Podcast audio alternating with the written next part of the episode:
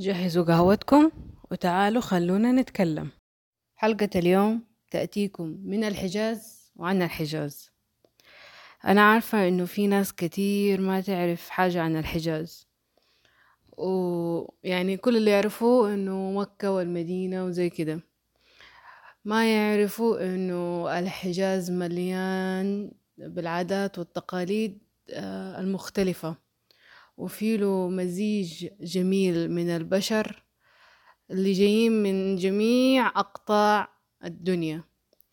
وأنا بالتحديد بتكلم عن الحجاز عن مكة والمدينة وجدة. فأنتم متخيلين أنه كل هدول البشر تدخلوا مع بعض وكونوا لنا هذا المجتمع الجميل. آه اللي حتى كمان اللهجة المختلفة. يعني أنتوا متخيلين ناس جايين من شرق آسيا ناس جايين من الهند ناس جايين من أفريقيا ناس جايين من الدول العربية. كل هدول اجتمعوا في مكان واحد وكونوا لنا مجتمع وكونوا له عاداته الخاصة وتقاليده الخاصة ولغته الخاصة ولهجته الخاصة. ف آه يعني حاجة مرة جميلة وتنوع ثقافي مرة حلو.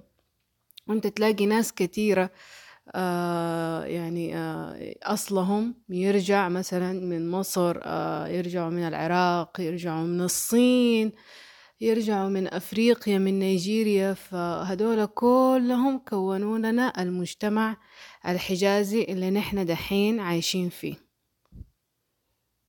فأول شي أبغى أبدأ أتكلم فيه عن جغرافية الحجاز. آه زمان وإحنا صغار لما كنت في المدرسة كانوا يدرسونا طبعا آه جغرافية المملكة العربية السعودية.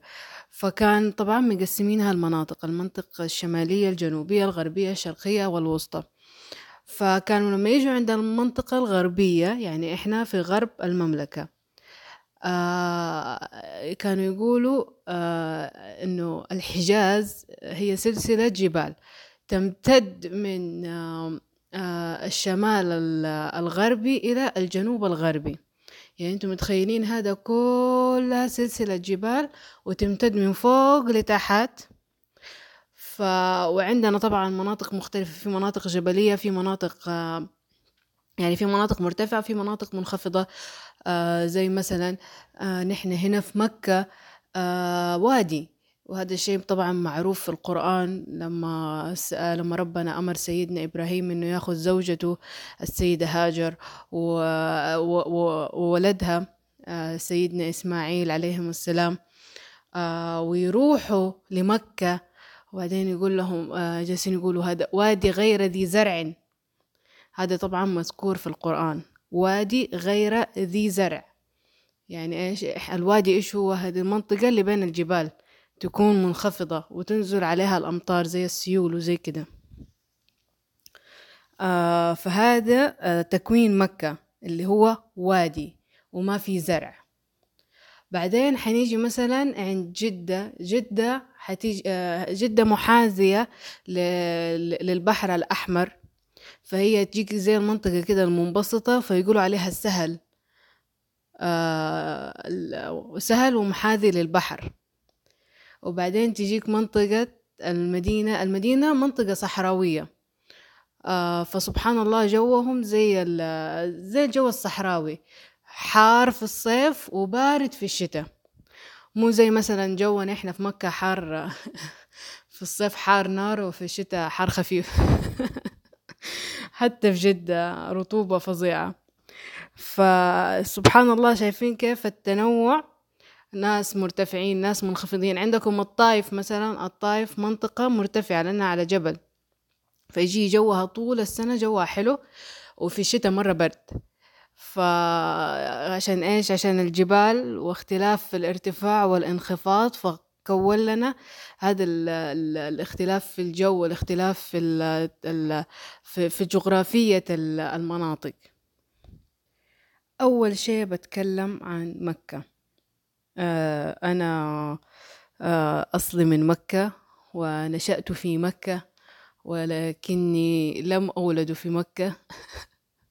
هذه قصة تانية. أول حاجة أنا أبغى أتكلم عن مكة. مكة آه، أول آه، نقول أول آه، أول دعوة للإسلام بدأت من مكة. الوحي لما نزل على الرسول صلى الله عليه وسلم نزل عليه في مكة. مكة اللي فيها بيت الله وفيها الكعبة اللي بناها سيدنا إبراهيم مع ولده إسماعيل عليهم السلام. آه يعني سبحان الله مكة مهما سويتوا فيها تجلس كده لها آه، شكلها الخاص وروحانيتها الخاصة وشعبها الخاص. فتلاقي كده الأماكن يعني أنا مهما مشيت في مكة ومهما عملته كده أحسها برضو لسه كده شيء كده آه، قديم شيء كده جميل. أنا أحب الأشياء القديمة الجميلة اللي تجلس زي ما هي كده. آه، شكلها الخاص مكة غير مكة غير من جد. آه، كده الجبال والأماكن وأنت تشوفها كده أشياء قديمة شيء شيء جميل. مكة جميلة. آه وكان أبوي الله يرحمه يقول هو حيعيش في مكة وحيموت في مكة وما حيخرج من مكة أبدا. وفعلا ربنا استجاب له. الله يرحمه. آم آم فمن جد اللي يجي مكة حيحس بالاختلاف.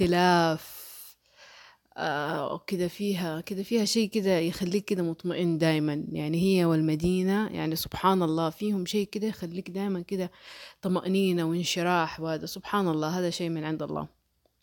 وأنتم متخيلين أنا كنت دائما وأنا صغيرة أقول يعني دحين الرسول مشي من هنا في هذا المكان والرسول مشي من هنا في هذا المكان.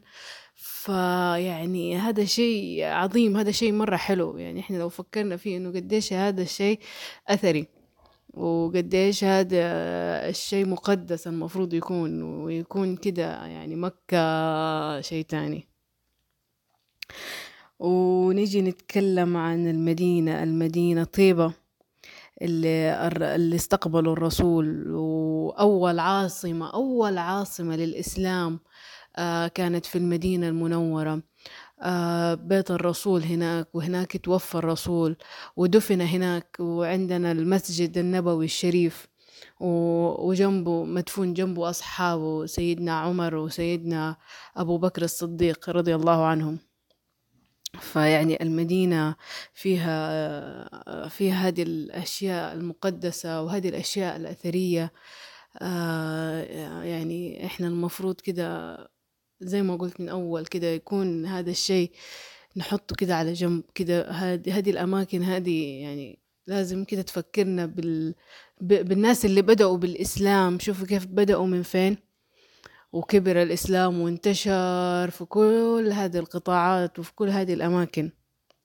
فلازم دايما نفكر فيهم يعني تفكير أحسن من كده ونخليهم ونقول يعني نخليهم أحسن من كده. وإن إحنا لازم ننشر إنه هذا المكان مكان مقدس هذا المكان مكان أثري. آه لازم نحافظ عليه أكتر من كده. ونكون مهتمين نحنا نحنا الشعب اللي عايش مهتمين أكتر من كده.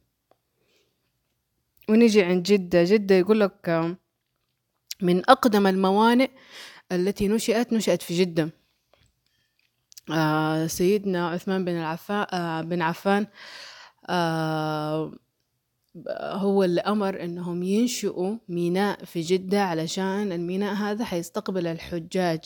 يعني أنتم متخيلين الناس كلها اللي بتيجي زمان كانت تيجي عن طريق البحر بتيجي من هذا الميناء ميناء آه، جدة. فجدة برضو من ال من ال من المدن القديمة وفيها آثار قديمة جدا. آه وهذا شيء مرة جميل. يعني إحنا آه، مهما فكرنا ومهما قلنا الحجاز غير الحجاز غير الحجاز غير. آه الحجاز غير بأكله غير بتقاليده غير غير عن كل شيء حتى في اللبس غير. فلما أجي بتكلم مثلا عن أهل الحجاز إيش كانوا يلبسوا زمان؟ آه، أهل الحجاز مثلا الرجال يلبس توب ويلبس العمامة اللي هي الغبانة يسموها عندنا غبانة ويلبس حزام. الحزام هذا آه، زي قطعة قماش كده وبيلفوا على وسطه آه ويلبس سديري. السديري اللي يتلبس يلبس سديري. وكمان يحط سجادة على كتفه. فهذا اللبس التقليدي لأهل الحجاز. ويقولوا يعني أهل الحجاز اللي هم مكة وجدة والمدينة ويقولوا إنه اللبس التقليدي من جد لأهل الحجاز إن هم يلبسوا يعني الرجال يلبس العقال القصب. أنتوا شفتوا صور الملك فيصل؟ دائما كده تلاقيه لابس عقال قصب. هذا هو يعني من الأشياء المميزة لأهل الحجاز العقال القصب. وكمان النساء عندنا يعني برضو يلبسوا لهم برضو لبس كده مرة حلو. آه ودائما دائما في الأفراح وفي العزايم أشوف الستات الكبار آه الكبار يعني لابسين هذا اللبس الحجازي هذا مرة مرة مرة حلو. فيجيك مثلا آه، هي تلبس يعني كده هو زي الفستان هم يقولوا عليه الصديري بس هو يعني كده شيء زي الفستان يتلبس وتحته سروال ويكون آه، كده فيه له آه، نكشات كده هو أبيض ويجيك كده بنكشة كده آه، بالذهبي وهذا مرة مرة حلو يعني أنا أحط لكم الصور عشان تشوفوه في اليوتيوب. ويجيك كمان كده تسوي شعرها ضفيرة وتلف عليه زي قطعة القماش يسموها محرمة مدورة. ويحطوا لها زي القماش كده علشان وهي خارجة تغطي وجهها.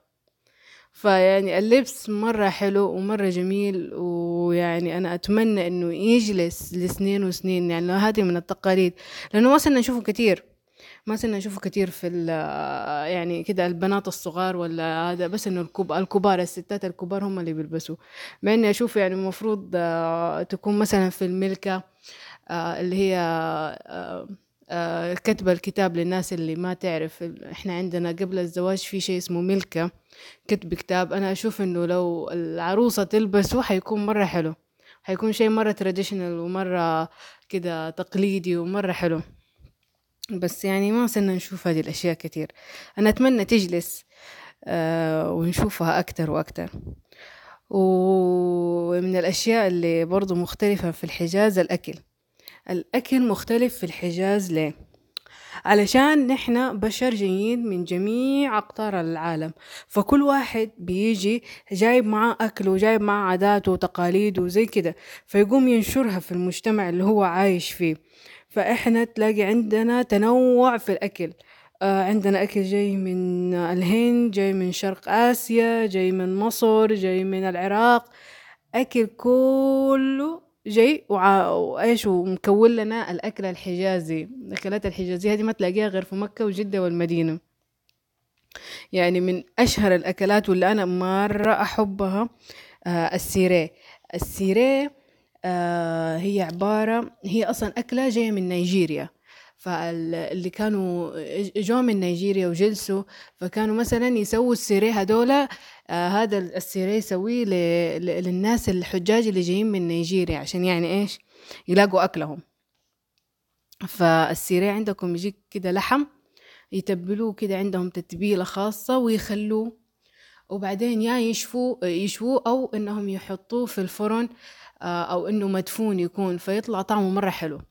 آه، في منه لحم في منه دجاج في منه سمك في منه ربيان الطعم رهيب. وأنا مرة أحب اللحم. آه، مرة لذيذ صراحة. وكده تاكله بالزبادي مع العيش والزبادي بيطلع مرة مرة مرة لذيذ. في عندنا شيء اسمه المنتو. المنتو هو زي الدملينجز اللي أنتوا تاكلوها في المحلات الصينية ومدري إيه. هو منتو هو المنتو. بس أنتوا تحبوا الكفار. آه، المنتو برضو كده هي عجينة آه، محشية باللحم وتنحط كده على البخار لما تستوي. آه طبعا هذه من الأشياء اللي تلاقيها في كل مكان. المنتو طبعا في فرموزة برضو. الفرموزة برضو عجينة بس عجينة puff pastry. آه وبرضو محشية لحم بعض الأحيان تنحشي جبنة تنحشي يعني whatever وتنحط في الفرن وتجيك كده هشة ولذيذة برضو آه دايما يحطوها مع أعتقد مع الرز. أيوة دايما ماما تسويها مع الرز. فمن الأكلات المرة حلوة. وفي من الأشياء الحلوة برضو في الأعياد عندنا في فطور العيد آه، إيش يحطوا؟ هذا شيء مرة مهم فطور العيد عيد الفطر. يعملوا لكم شيء اسمه دبيازة ومنزلة. هذا لازم تكون لازم لازم هذه الطبقين تكون في في سفرة العيد فطور العيد. الدبيازة هي قمر الدين يغلوه يحطوه معاه موية ويغلوه ويحطوا له لوز وكده يتغمس بالعيش. والمنزلة آه قطع لحم آه يسووها بالطحينة. آه فتطلع مرة مرة لذيذة. فهذه لازم لازم تكون على فطور العيد. وطبعا في العيد عيد عيد الأضحى لما نذبح طوالي بعدها الفطور يكون كبدة من الأضحية. طبعا ناكل كبدة كده مقلقلة أو كبدة كده عصاج يعني طعم رهيب. وبرضه في عيد الأضحى لازم نعمل معمول بالتمر. وعلى السنة الجديدة بما إنه إحنا دوبنا دخلنا سنة جديدة لازم ناكل ملوخية ونشرب قهوة حلوة. القهوة الحلوة آه، هي حليب ومغلي كده يغلوه ويحطوا له مكسرات وهذا وطعمه فظيع. فنان فنان فنان. يعني هذه من أهم الأشياء اللي عندنا في في في الأعياد وزي كده. آه، من الأشياء اللي برضو حلوة عندنا إحنا عندنا أمثال الشعبية كده المثل يجيك كده في الجبهة. يعني المثل ها نعطيك الكلام عشان تفهم. من الأمثال الشعبية في مثل مرة أحبه هذا أبغى سويت التو في جبهتي. قوت ما هو حلو. يقول لك أوادم في الصورة وبهايم مستورة. هذا مثل قوي قوي كده تفجير تفجير هذا تفجير بيفجروا. وفي مثل اللي كان بابا الله يرحمه دائما يقولوا اللي يروح بلا عزيمة يجلس بلا فراش. آه. يعني أنت تروح وأنت ما أنت معزوم حتجلس كده ما حد لا يخدم عليك ولا أحد يعرفك وأنت أصلا ليه جاي؟ لأنه أنت أصلا ما أنت معزوم. آه. وفي معلومات حلوة جمعتها. يقول لك زمان في الهوية شفتوا البطاقة؟ البطاقة كانوا هم يسموها التبعية. التبعية هذه كانوا يكتبوا مثلا الجنسية حقت هذا يكتبوا حجازي جنب الجنسية يكتبوا حجازي. فأنا أول مرة أعرفها وعرفتها قريب لما أنا كنت كده بسأل عن معلومات عن الحجاز. فيها أشياء غريبة آه واحدة من صحباتي قالت لي لأنه عندها آه تبعية عمها والتبعية مكتوب فيها الجنسية حجازي. فهذه من الأشياء اللي, اللي, اللي أنا أول مرة أعرف عنها. وكمان للناس اللي ما تعرف آه في قراءات القرآن في عندنا قراءة باللهجة الحجازية. لا آه تجيك القراءة هذه زي إيش؟ زي ما إحنا بنتكلم كده قراءة القرآن باللهجة الحجازية. آه، وحتلاقي كثير من الحجازيين الشيوخ الحجازيين بيقرأوا باللهجة الحجازية أو بالقراءة الحجازية. آه وكمان بما إني بتكلم عن الحجاز آه في إحنا عندنا أماكن أثرية مرة كثيرة. من الأماكن الأثرية طبعا طبعا الكعبة والحرمين الحرم المكي والحرم النبوي طبعا يعني آه البلد في جدة.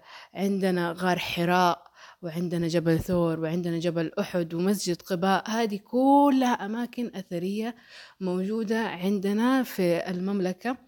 موجودة عندنا في الحجاز. ونحن طبعا فخورين بهذه الأشياء وفخورين ببلدنا وفخورين بعاداتنا وفخورين بتقاليدنا وفخورين بلهجتنا. أنا ما أدري إيش ماني عارفة أهرج. ف هذه هذه من الأشياء الجميلة وإحنا عايش يعني من جد آه، آه، الجمال اللي عندنا مختلف. يعني إحنا عندنا شيء كده غير المناطق الأخرى. آه، لأنه إحنا مزيج مزيج جميل جميل جدا من البشر. وكمان عشان اللي ما يعرف إحنا كمان عندنا فرق للكور للكورة عندنا في مكة مثلا عندنا فريق الوحدة فرسان مكة. وفي جدة في فريق الاتحاد والأهلي علشان لا يزعلوا حبايبنا الأهلاوية. آه، أنا كل الناس اللي أعرفهم أهلاوية. فإذا ما تكلمت عن الأهلي حيزعلوا دحين ويخاصموني ويعادوني ولا ولن يعرفونني مرة أخرى. وفي المدينة في عندهم فريق أحد. آه أنا هذه الحلقة حبيت آه، يعني تكون آه، موجهة للحجازيين والناس اللي ما تعرف شيء عن الحجاز. إن شاء الله أكون أفدتكم بشيء. وهذه إهداء مني للحجازيين وإهداء مني لأبويا الله يرحمه. هو لو كان عايش وسمع الحلقة كانت عجبته أكيد. هو حجازي أصلي مكاوي أصلي. آه كان آه هو وجدي الله يرحمهم آه من الناس اللي آه يشتغلوا في الأتاريك. وكان الأتاريك آه هذه هي اللي بتنور للحجاج الطريق كل سنة في الحج وهم كانوا بيشتغلوا فيها. الله يرحمهم. وإن شاء الله تكون الحلقة ممتعة واستفدتوا بشيء. وأعذروني إذا غلطت في شيء أو قصرت في شيء أو أنا بس بتكلم عن أشياء بسيطة عشان الناس تتعلم وتعرف. وبس اسمعوني المرة الجاية. في أمان الله.